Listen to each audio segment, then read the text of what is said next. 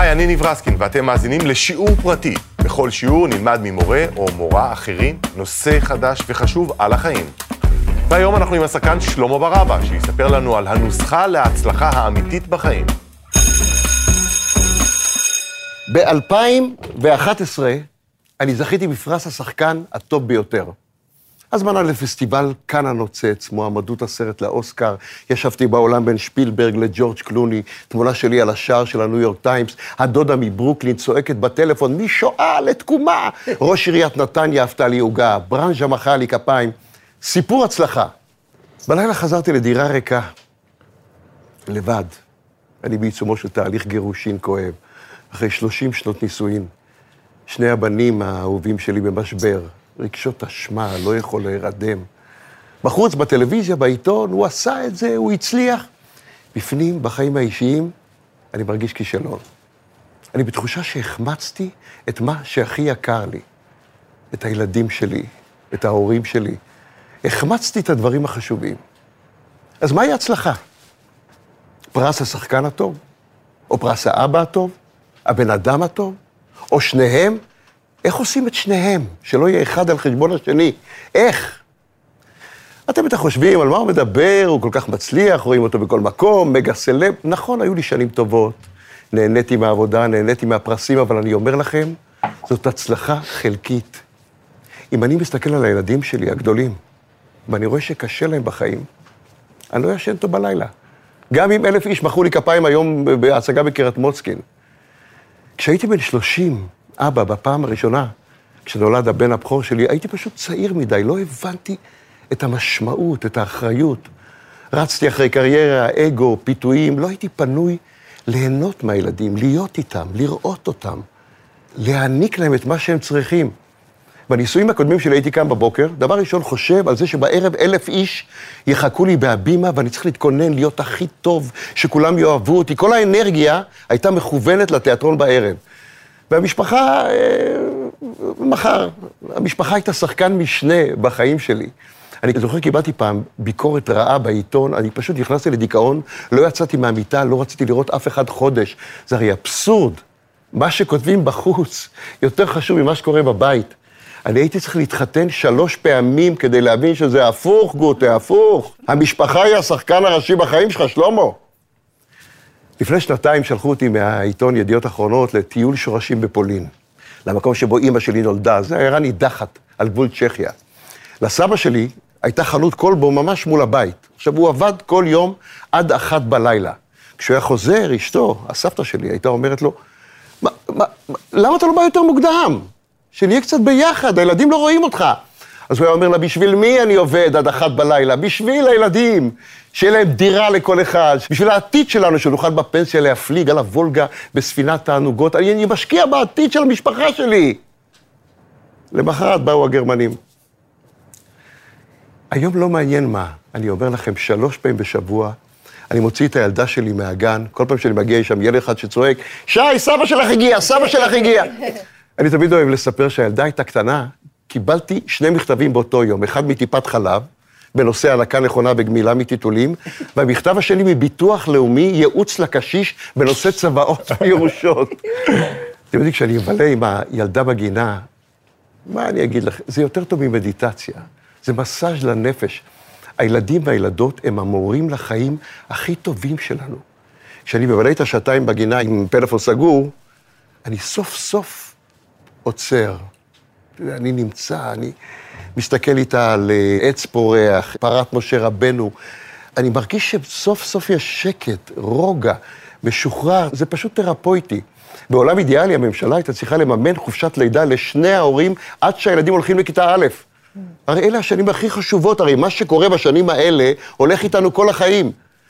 זה יקרה, אגב, רק אם תקום סוף סוף מפלגת נשים, מפלגת אימהות, במקום הגברים האלה שרבים כל הזמן למי יש פוטין יותר גדול. איפה אתם, נשים? תתעוררו. על הורות טובה היה צריך לקבל אוסקר. זה הרי הדבר הכי קשה והכי חשוב. גננות ומורים היו צריכים לקבל את פרס ישראל. במקום זה כל העולם היום רוצה אמריקה, כסף גדול, להביא את המכה, כל הרשתות מלאים. כמה גלגדות מרוויחה? לא שמעתי. כמה הפסקול של הילדים שלנו זה הפרסומות. הילדים, איך שהם נולדים, זה הפסקול, הפרסומות, על זה הם גדלים, על המוזיקה. כולם מאושרים באינסטגרם, בפייסבוק, ההצגה הגדולה, תראו כמה אנחנו מוצלחים, כמה טוב לנו, הנה אני אוכל קורסון במגדל אייפל, הנה אני עושה פיפי בבורג' אל חליפה. זה עולם פיקטיבי, בחוץ עושים הצגה. ובסוף, בלילה, לפני השינה, בפנים ריק, פחד, תסכול, ומרדימים הכל עם תרופות וסדרות בנטפליקס. אז מה זו הצלחה בעצם, אני שואל? רובין וויליאמס, הקומיקאי המשוגע הכי מצליח באמריקה, שלפעמים אומרים לי שאני קצת אה, דומה לו וזה, הוא היה מפורסם, עשיר, מועמד לאוסקר, פתאום, בוקר אחד הוא תלה את עצמו עם חגורה על המשקוף, וכולם אמרו, איך זה יכול להיות? הוא, הוא תמיד היה כזה שמח, הוא, הוא הצחיק את כולם, הוא, מה קרה לו? אחרי שהוא מת, אני שמעתי ריאיון שהוא עשה שנים קודם, והוא אמר, אני לא הבנתי אז, אבל עכשיו, אחרי שהוא מת, הבנתי למה הוא מתכוון. הוא אמר בריאיון, אני מעדיף להיות סנדלר מאושר במקום להיות שחקן מפורסם, מדוכא, שלא יכול להירדם בלילה. אוי, כל הדברים האלה של מה חשוב בחיים, הרי אנחנו לא עוסקים בזה. עד שלא קורה אסון, אנחנו לא מתעסקים. היה לי דוד אחד בנתניה, הוא אגב לימד אותי אקורדיון, הוא חטף התקף לב, שכב בבית חולים בלניאדו, באתי לבקר, הוא אמר, כשאני יוצא מפה, אני עושה הכל אחרת, אין. אני מפסיק לרוץ כמו משוגע, אני אבלה יותר עם האישה, עם הילדים, אני אפנק את עצמי. הוא רק הרגיש קצת יותר טוב, שכח מהכל, חזר לריצות, ללחץ, לפשרה, עד ההתקף לב השני שהרג אותו. היום אני בן 70 חברים, מזל טוב. זכיתי להקים משפחה בפעם השלישית. קיבלתי הזדמנות נוספת, ואני רוצה הפעם להצליח גם בחיים. אני רוצה לקחת את הילדה שלי לגן, לשבת שם על הכיסא הקטן שאי אפשר לקום בלי מנוף, לשחק איתה תופסת בדמיון מודרך. אתה יודע, אני יושב על הספסל בגינה, תדמייני שאבא רודף אחרייך, מותק. אני רוצה לבלות יותר עם החברות החדשות שלי, האימהות מהגן, אנחנו אה. מחליפים מתכונים לעוגות. כל החיים חיפשתי את הציפור הכחולה בקצה העולם, בסוף היא בחצר האחורית של הבית שלי. אגב, זה לא בית, זה דירת שיכון. היא לא שלי, היא של הבנק, אבל בגיל 81 אני גומר את המשכנתה, מתחיל לחיות וקורע את העיר. עכשיו, בסיבוב השלישי, אני מקווה האחרון, אני מאמין שהילדה שלי תגדל עם פחות בעיות. אני רוצה להאמין. שהיא תהיה ילדה שמחה, בלי פחדים. אני מקווה שאני נותן לה כלים שיהיה לה טוב יותר בחיים, שהיא תרגיש בטוחה בעולם. בקיצור, שתביא את השלום. והלוואי ששי המתוקה תגדל ויהיו לה ילדים, ולילדים שלה יהיו ילדים, ויחד הם יהפכו בעתיד ליער גשם שיבריא את כדור הארץ. זאת הצלחה. אמן! Thank you. יפה, יפה. וואו, וואו, וואו. יפה, ברבצ'י. חנה, כמה התחברת לדבר הזה של הגלם וההצלחה וזה, ובסוף לחזור הביתה ל... אה, כן, גם אני אה, הייתי בכאן, זכיתי בכאן. נכון. יש לי קריירה נהדרת, אני באמת, זה חיה ב... אבל אה, אין לי עדיין זוגיות, ואני אשמח מאוד לבן זוג. יש. לנו שאלה בזום, מצטרפת אלינו עכשיו, הגר נוימן מקריית חיים. שלום, בוקר טוב. איך אתה מצליח, או האם אתה מצליח, לתת לילדה הקטנה שלך, באבהות המאוחרת שלך, את כל מה שהקטנה הזאת בעצם זקוקה לה בגיל 70? אני מתכוונת לסבלנות, זמן, אהבה, לביחד, בכל העשייה המבורכת אז הנה, הזאת יש. סבלנות ב-70. קודם כל, יש לי עוד הרבה עבודה לעשות. אני בעצם בכיתה א', אבל, אבל הכיוון, הכיוון. תראי, בלי בת זוג מדויקת זה לא היה קורה. בלי בת זוג מד- מדויקת לא הייתי יוצא למסע הזה. התמזל מזלי, כמו שהבנתם, השארתי את הטעויות שעשיתי מאחור, ואני קצת יותר אה, לשחרר, לא להפריע לילדה. הרי כל העניין זה לא להפריע. מרוב שאנחנו רוצים להגן עליהם, וגם לסמוך שאנחנו לא האחראים הבלעדיים לאושר של הילדים, לבריאות של הילדים. אנחנו עושים כמיטב יכולתנו. הקר התומך. אנחנו הקר התומך.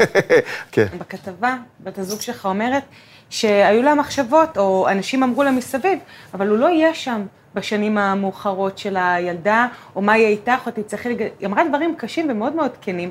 כמה זה חלק מהשיח בבית? כמה אתה מפחד לא, לא להגיע לראות אותה אה, מתחתנת, מביאה את הילדים שלה? אה, לא צריך לחשוב על זה. תראי, אנחנו אה, בעצם כל הבוקר הזה נמצאים בתחום הקלישאות, אבל זה לא יעזור. חוכמת הזקנים, הדברים האלה, הרי אנחנו כל הזמן, האירוניה והסרקזם, זה לא אפשרו לנו להתחבר לדברים הפשוטים.